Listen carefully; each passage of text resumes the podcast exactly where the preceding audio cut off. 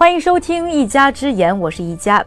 上一期的节目呢，我们说到了联邦政府呢治理雾霾的一些法规，纽约市政府在治理空气和管理交通方面的努力。本期节目呢，将继续为你讲述纽约当年治理雾霾的故事。创美节目的正确打开方式有几种？正确答案是。除了喜马拉雅，还有优酷视频哦。打开优酷，搜索“创业美国”，点击回车。一加带你一起围观美国。在做这期节目的调研当中呢，我们看到了一九九零年的一条新闻：六个骑自行车的年轻人们因为在大桥上抗议而被捕了。带着好奇心，我们就开始呢寻找当年的六个年轻人。很幸运的是，找到了其中之一，Charles konanoff。一九九零年，当时市政府在上下班高峰时段关闭了皇后区大桥的自行车道，这样自行车道也可以开放给更多的机动车通行。我们当时组织了抗议活动，因为一旦机动车多了。环境污染就会变得更加严重，所以我们固定在每个星期一的下午进行抗议，维持了六个月。在最后一次抗议活动当中，警察来了，逮捕了我们中的六个人，因为我们当时不愿意撤离。尽管六个人被逮捕了起来，但是在法庭审判的时候，抗议六人组最终还是被无罪释放了。律师为他们辩护说，他们的所作所为不仅仅是为了增加一条自行车道，更是为了通过鼓励更多人骑自行车来减少车辆带来的空气污染。Four times as many people riding bike as there were. 现在在纽约，相比于我们拍摄这张照片的二十五年之前，每天骑自行车的人比原来多了四倍。有的时候，我看到这些孩子会想，也许通过我的努力，让他们在骑车的时候更加安全了。但是，一个人的努力是起不到变化的，必须通过很多人有组织、成规模、有目的的去共同努力。把这种努力汇聚到一起，才会产生变化。现在你要是再来到这一座皇后区大桥，你会发现在大桥上已经增加了两条自行车专用车道。就在过去的二十几年间，Charles 呢也从当年的小伙子变成了六十七岁的老人，而他的妻子呢和两个儿子呢也都是自行车的忠实爱好者。A beautiful mountain road。距离这里大概二十五公里的地方，就在哈德逊河的另外一边，在新泽西有一条特别漂亮的山路。我帮助那里开辟了那条山路的自行车道和人行道。那还是在上个世纪八十年代的时候。几年前，我带着儿子去那边骑车，这个时候有个人经过，叫了我的名字，对我儿子说：“你知道吗？你的爸爸当年组织了一场活动，这样我们。”今天才能在这里骑车的，我儿子当时就看着我问：“这是怎么回事？”我说：“差不多就是这么回事。”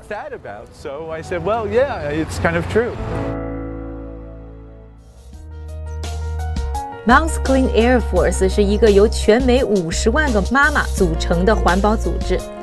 Natalie 有四个孩子，Trisha 也是两个孩子的妈妈。因为自己的孩子生下来就患有哮喘而加入了这个组织，并成为其中的中坚力量。空气污染不是我们能够避免的，我们可以选择买有机食品、过滤水，这些是我们可以有钱就能买到的，但是空气质量却不行。我们必须努力的去争取。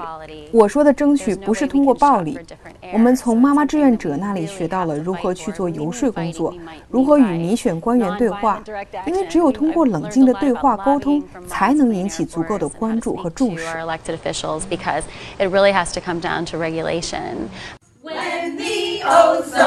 这个由妈妈们组成的环保团队还在鼓励自己的孩子一起加入游说，并开办了妈妈峰会，想要提高周围民众对环保问题的重视。二零一五年，奥巴马出台更加严格的限制臭氧排放的新规定，还被妈妈们看作是一次阶段性的胜利。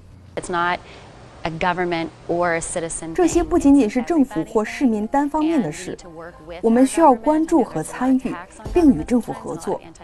我觉得大家应该团结起来，认识到自己的责任，并协助政府工作。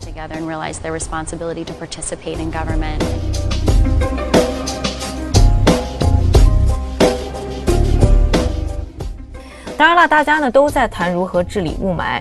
最担心的就是啊，治理雾霾呢可能会对经济发展造成的影响。首先呢，还是听一下环保律师 David Shobrout 是如何衡量环保和经济之间的关系的。从经济角度来说，美国尽管做了很多事情，但是在削减污染方面所花的钱其实还是很少的。但是有一点要知道，如果在削减污染方面投入资金，那么这份投入要远远小于政府因为空气质量不好在医疗等方面的投入，所以这在经济上其实是非常划算的。何况一旦空气质量得到提高，人们的健康水平和生活质量更不知道会提高多少了？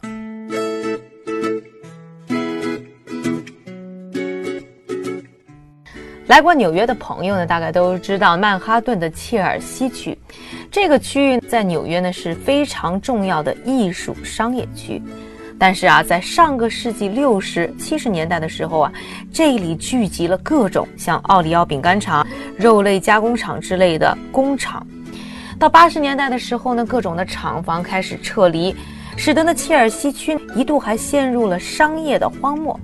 但是啊，很快就有一些潦倒的艺术家看中了这些闲置的厂房，让切尔西区呢就变成了著名的画廊区。紧接着呢，就有很多的房地产开发商啊也跟着看上这块宝地，在这里呢建立了不少的新的楼盘，有了今天大家眼中既时尚又繁荣的切尔西区。其实，纽约的布鲁克林区也经历过同样的转变。在十九世纪的时候，众多的工厂在布鲁克林区出现，但是到了二十世纪中叶，也同样因为产业转移，使得布鲁克林原本繁荣的重工业和制造业一下子衰落了。六十年代，纽约市长开始为在纽约市注册的艺术家们提供免费的工作室和住宅。一时间内，昔日的空闲厂房很快就成了画家、演员、摄影师、作家的新天地。几经变革啊，虽然很多的工厂关闭了，但是呢，纽约市呢还是留下了很多的电厂为城市供电。我们呢就找到了一家呢叫做雷文斯伍德的老电厂。当年啊，这个电厂呢可是纽约皇后区的污染源之一。经过几十年的变革，早已经和煤说了再见。我们来听一下电话采访当中的这个电厂的负责人告诉我们，这个电厂是如何经历变革的。这个工厂始建于一九六三年，生产两千四百八十百万瓦特的电力，大概可以提供整个纽约百分之二十一的电力。发生三 D 飓风的时候，洪水泛滥，影响了纽约很多的发电厂，而我们的工厂还能负荷大功率的供电。当时我们提供了整个纽约百分之五十的电力。这个工厂的能源在过去几年变化很大。自从我们买下这个电厂，现在基本上是天然气和燃料的结合，也就是百分之九十的天然气。现在很多时候基本可以做到百分之百的天然气了，因为天然气的确更加经济，同时也是操作起来最为清洁的能源。从刚才啊电厂的负责人 Sharon 的介绍呢，我们可以听得出来，美国呢其实除了有政府对于不同的商家能源清洁化的要求之外呢，其实啊这些电厂商家在使用更清洁能源的同时，自己的商业利益是有被保护的。在说到这个美国的治理和经济利益到底有一些什么样的联系的时候呢，我们再来听一下路易斯安那州立大学治理雾霾专家张洪亮教授是如何解释的。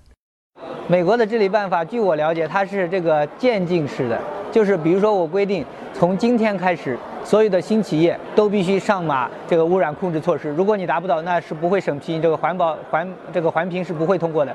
但是旧的它是不管的。但是随着科技的发展，它旧的厂子它不能升级，一升级你就要满足这个环境标准，就得上新的东西。所以呢，有的旧厂它就被动的淘汰了。为什么它没法晋级？它的产品比不过人家新的，哪怕是环保成本高的产品，所以没有人买它的产品。它的产品差，即使便宜，别人也不愿意买。那么的话，它自然就倒闭了。这个。但是新的厂子呢，它是要求很高的。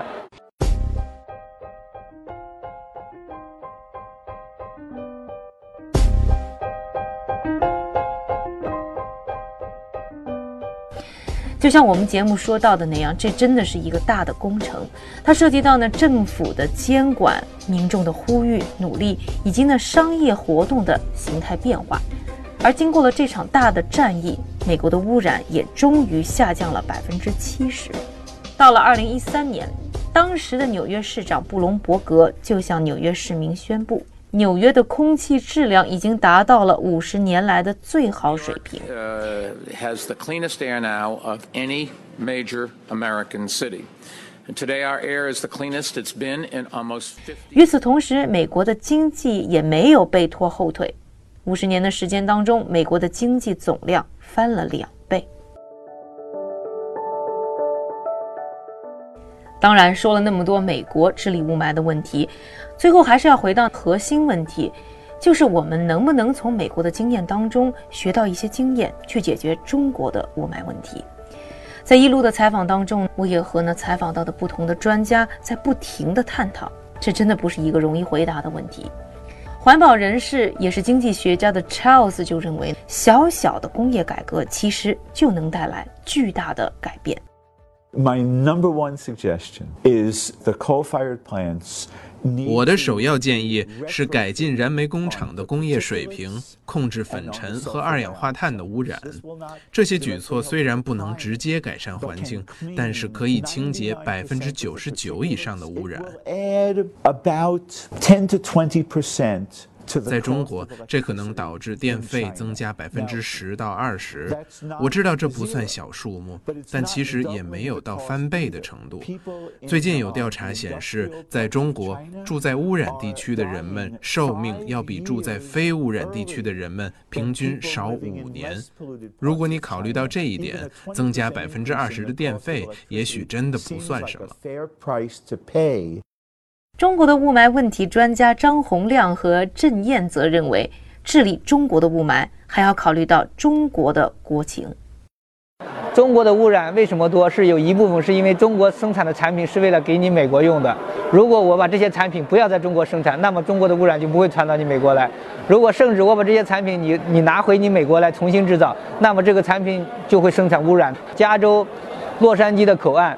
每每天其实超过百分之九十的货物都是从中国运来的，产品外移才是这里面我觉得可能比技术更新还要重要的一个点。中国人人口密度这么大，这么多人要吃饭，这么多的工业，那么你这些工业不可能都像美国一样把它放到中国去，放到什么地方去？城市里面这个空气污染，这是我们自己的问题。那么我们自己想要我们的自己空气好，那么这个整个的呃产业结构改造，包括这个。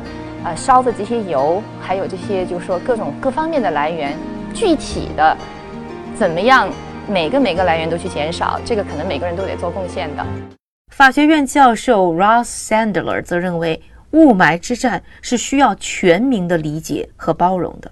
人们必须理解，这是他们自己的健康问题，也是整个国家的健康问题。如果他们有所作为，那么所有人都能过上更好的日子。如果不能烧高硫油，那么就烧低硫油。这可能会多花一点钱，但是不会多太多。这并不是不可能完成的任务。人们理解的越多，他们参与的也会越多。这是一个教育的过程。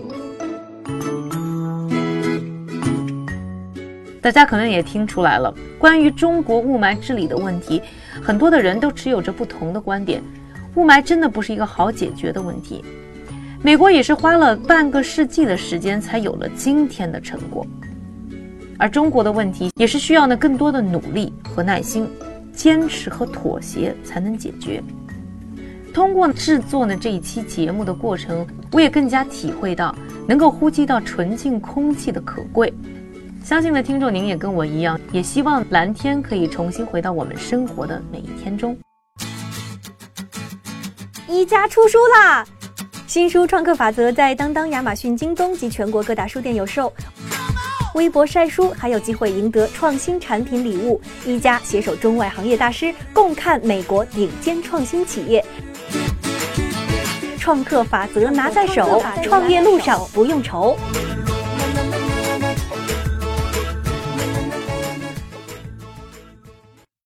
到这期节目为止呢，一家之言雾霾篇就算是要结束了。希望呢能够给你一些启发和参考。下一期的一家之言呢，我们将开始聚焦美国的医疗问题，并且对比中美医疗体系的区别，聊一聊医改之路到底在哪里。感谢您的收听，我是一加，下期一家之言我们再见。